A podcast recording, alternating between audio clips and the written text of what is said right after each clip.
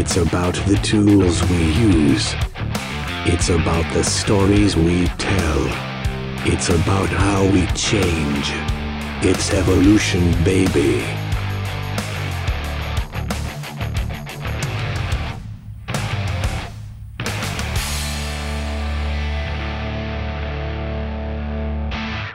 So there's this idea that one of my teachers, Donnie, talks about.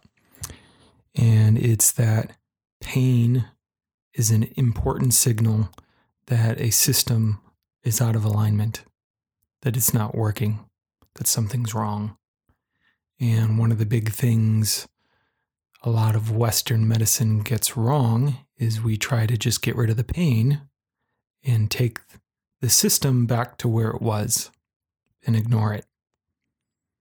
And that obviously can often have severe long term consequences because the pain itself is the signal that the it is the message that needs to be received that things need to change. Something is out of alignment. Something isn't working. So we're living in an incredibly intense moment right now. Covid has descended and a pandemic of global proportions is here. And unsurprisingly, it strikes and includes a fever. And fever, like pain, um, it's actually the solution, meaning the fever is the cure. The whole idea of the fever is to burn out the elements of the system that aren't in integrity or alignment. And so, to me, part of what's been intense about feeling this building over the last month or two is that this feels like the descent of a global fever. What I mean by that is everything is being ratcheted up. All the intensities are being turned up. The heat is literally being turned up. And we see this very strongly, I would say most strongly here in the US, my home country, where some pretty intense divisions are becoming even more hardened and solidified. It's pretty scary in some sense. For me, the most frightening thing right now isn't actually the impact of the virus, which there's ways we can treat, ways we can handle with good management and planning. And it's just terrifying that people are dying at the rate they are. But at some point, we'll have a vaccine, we'll have antivirals that work, social distancing will kick into effect. What scares me is the fever that's breaking between the different worldviews in our country right now, though. Meaning, you know, I spent my 20s and beyond studying integral theory, which a large part of that is that consciousness develops. And it develops in very specific structure stages that, amazingly enough, there's a mirror between each individual, the path each of us as individuals take from the moment we're born to the moment we die mirrors the path of consciousness that has descended over the last millions and hundreds of millions of years. We all walk the mirror of these paths of consciousness. Now, integral is this idea that there's a bunch of structure stages that the world has gone through and are, is going through that exist in conflict with each other, meaning they all think they're the one that has it right and the other one is wrong. And in fact, many of the stages can't see the other stages. And each stage is created in reaction to the stage before it. And that's the one it reacts against the most. And so part of the intensity in our country right now is it's having to straddle more stages of consciousness than it ever had to straddle before. The United States, being a fairly late blooming country in the history of the planet, really came to being in the 1700s, during the time of the Enlightenment, when rational, modern thought was descending, the scientific method.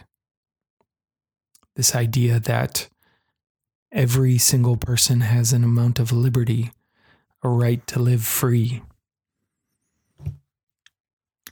Now, the stages that came before it beige, which is kind of undifferentiated consciousness, purple, which is magic, and a type of blood bond tribal consciousness, red, which is known as like warrior consciousness. It's you follow me because I am the conqueror. I have the most power. As long as you follow me, you are safe. Then there's blue consciousness or amber consciousness, which is traditional. That was the birth of really religion. As long as you and me believe the same faith, we can live as brother and sister. And a lot of that still exists in our country. It was founded in that with a, a bit of an, a modern leading edge to it. And then what started to descend in the 50s and 60s is green consciousness or postmodern consciousness. And postmodern consciousness is the biggest interrupt yet. It's the one whose job is to point out the pathology of all the systems that came before. It's the one that points out hey, everybody's embedded in a structure, and that structure benefits some people more than other people. This has to be corrected. It's one that says nobody's truth is better than any other. It's one that says hierarchy is bad. And it's one that's incredibly strong in our culture right now and has been growing for a long time. The leading edge of the left has tended to be kind of PC green culture, pointing out all the power differentials. And it's great, it's totally necessary. However, my teacher Ken, he wrote many years ago, he wrote this crazy book called Boomeritis.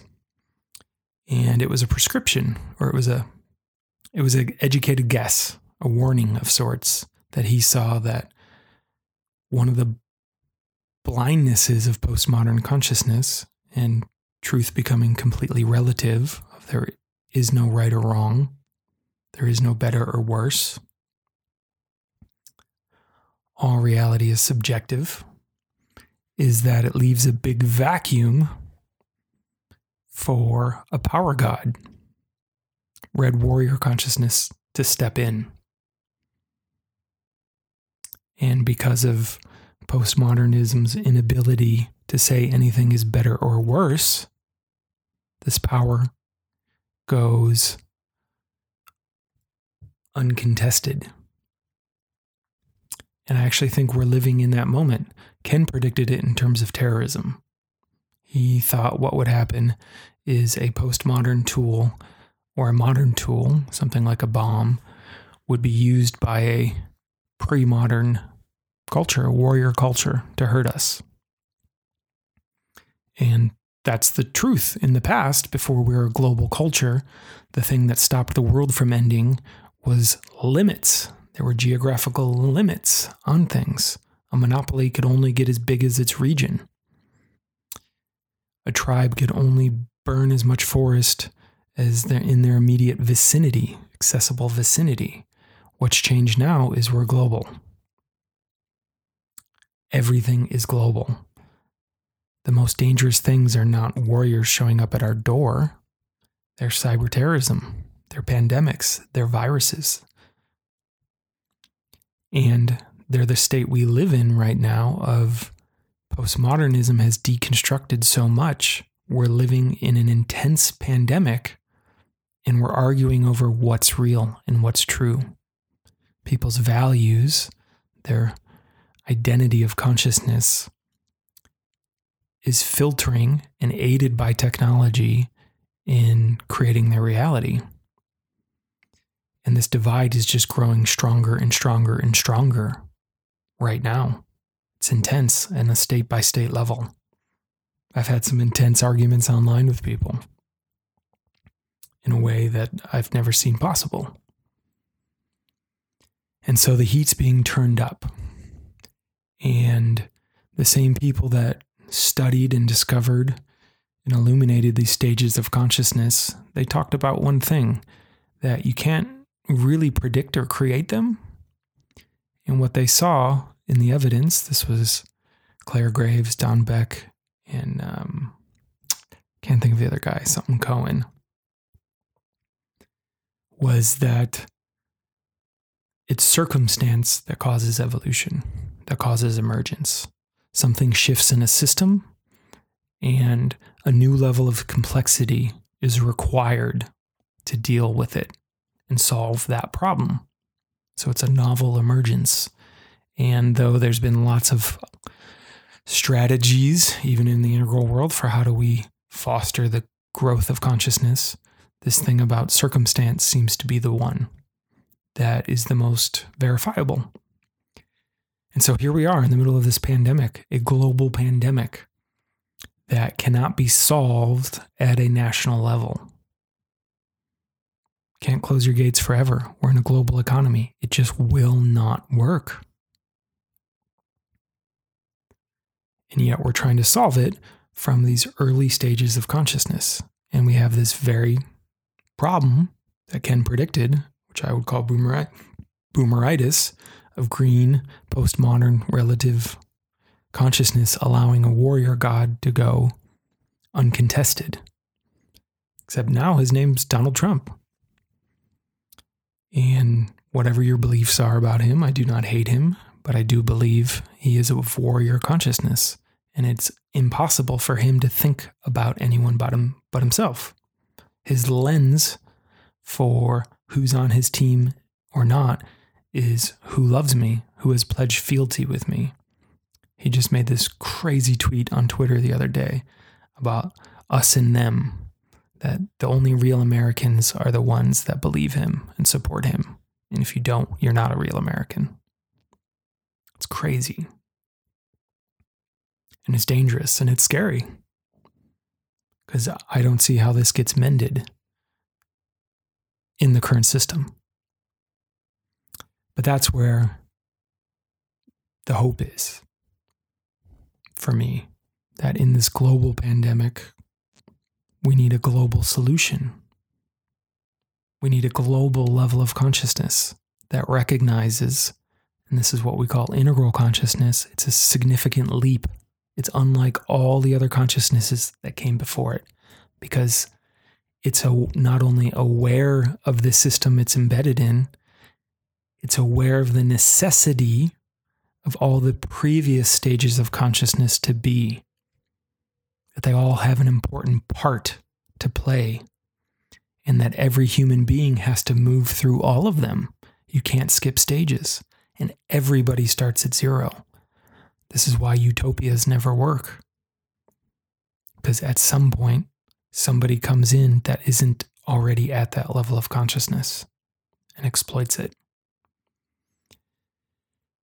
And so here's the moment the moment that is not guaranteed there is zero guarantee that this happens and we don't descend back into a global collapse and it's another dark age. This kind of shit can happen. But the moment could be this is also where we make the leap to integral consciousness, to a global consciousness, to a consciousness that is aware of all the components and how they move together and doesn't want to destroy the other ones, but supports the health of them each, meaning it wants to create the most healthy versions of those levels of consciousness so people can move through them or at least be in them without being destructive. And so it's been an intense couple years. I think, particularly here in the West, we've gotten to live in this bubble of We've had some pretty intense moments 9 11, some economic crashes, some wars, but nothing like this. nothing where most Americans actually had their life change. The range of their freedom was altered. It's happening right now. It's unprecedented, unprecedented, certainly in my generation. And there's no guarantee it's going to happen, but this is the moment. This is the moment I hope an integral consciousness descends. And that's going to come from individuals, from leaders who see the value in other people's values and can speak towards them. One of the missing pieces we have in America right now is a healthy version of nationalism. It's been I've been squawking online about where's the moonshot? Where's the thing we can orient towards that's a positive vision? Enemies can do that sometimes. We could consider the virus an enemy in that sense. But where's the national identity? We're Americans. Let's help each other out. Let's be the best at stopping this virus in the world. In fact, let's be so good, we help the whole planet in the process. And I don't see anyone speaking that yet. And I don't see anyone, even in our political leadership, Bernie, Biden, any of them, that can really speak to these different value memes of consciousness in a way where people don't feel attacked, but they feel heard and seen and united. So I don't know who that leader is, but we got to start. We got to start individually. And there was so much pathology already happening at a global level before the virus. That's the thing. People say the economy was working great, but they never ask, but for who? Who was it working great for? More social, social isolation was already happening. Suicides were going up, prescription drugs were going up, addiction was going up. Not a lot of great signs that we're living in healthy, happy, connected communities. And that we even value community. One of the things we don't do very well here in the US, that they do do a little bit better in some other cultures. So it comes down to this the global fever is the cure. We are given a gift right now of this thing sweeping through and waking everyone up. The old system is not working. The old structures are no longer sufficient for the level of complexity it takes to interact in this world. This is the cure. This is the wake up call. And we can either choose that and forge something new moving ahead, or we can try to go back to how it was, which would be just managing the pain. I just don't want to feel the pain, so I can go back to how I was, as my teacher Donnie says. And we see that happening. How fast can we get back? How fast can we get back? Back to business, back to normal life. It's never going to be normal again. Something is shifting right now. Something has already shifted. Your life is already different. The economy is already different.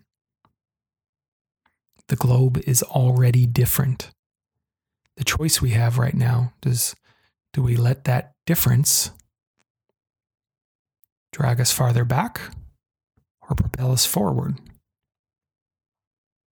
The fever, the fever is here to burn out all these structures that are not working, but we have to name them and point them out and speak to what is it we want to create instead that respects the different worldviews, that respects the different levels of consciousness, that respects the planet, that respects each other.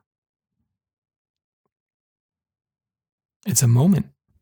It's a moment many of us wished would come more softly, that there would be this descent of integral consciousness, and the world would function more in integrity and alignment and harmony and ease. Less conflict and war and destruction and death. That doesn't seem to be how it's showing up. This is how it's showing up. Something spreading so fast that everyone is susceptible to, and that has radically hit pause on how the world works. That's the job of the fever. That's the job of the pain. It's to interrupt things and burn out what's not working. Pay attention, pay attention. So I don't have the answer for how to make this work. Sure as shit don't. But I know we got to start naming what we see and doing it in an open hearted way.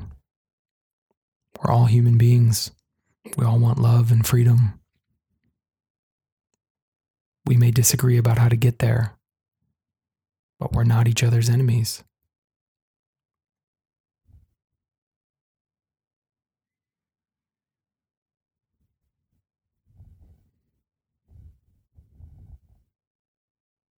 Need to stay resourced. We need to stay alert. We need to have a vision for what to move towards. Otherwise, this fever dream is going to take us down. We can't go back to what was. It's time for a vision of what's next. One that's far more in alignment and honors people wherever they're at and honors that there is such thing as better and worse, that there is such thing as deeper and shallower, that there is such thing as a natural hierarchy, a hierarchy born out of the depth of wisdom and capacity to see and feel. I certainly want my leaders to be at the apex of that, the most deeply practiced, the most deeply heartfelt, the most deeply able to hold multiple conflicting perspectives that all have a partial truth and have to make decisions from that place.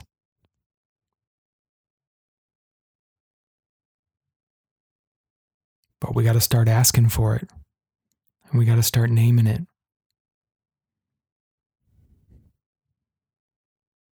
The heat's going to keep getting turned up. The fever is here. It's here. And we can either take it as something to get rid of and avoid and go back to sleep, or we can allow it to burn, burn out all those structures that are pathological and no longer sufficient. And instead be replaced by far more flexible and fluid ones that recognize each other's strengths and gifts and weaknesses.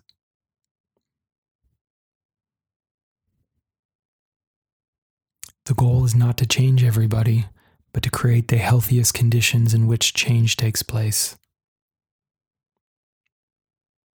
We are definitely not living in that time. That society.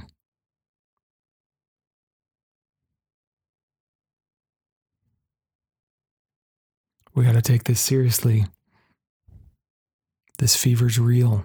It's not just about the virus.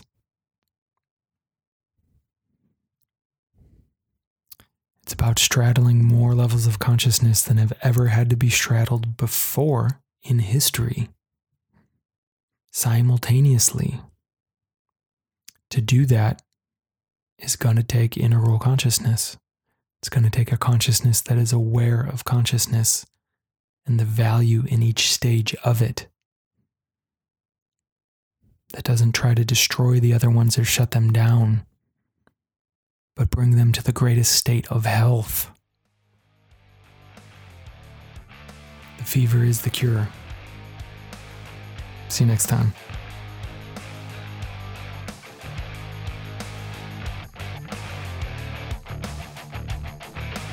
Special shout out and thanks to Screaming Witness for the amazing intro and outro song.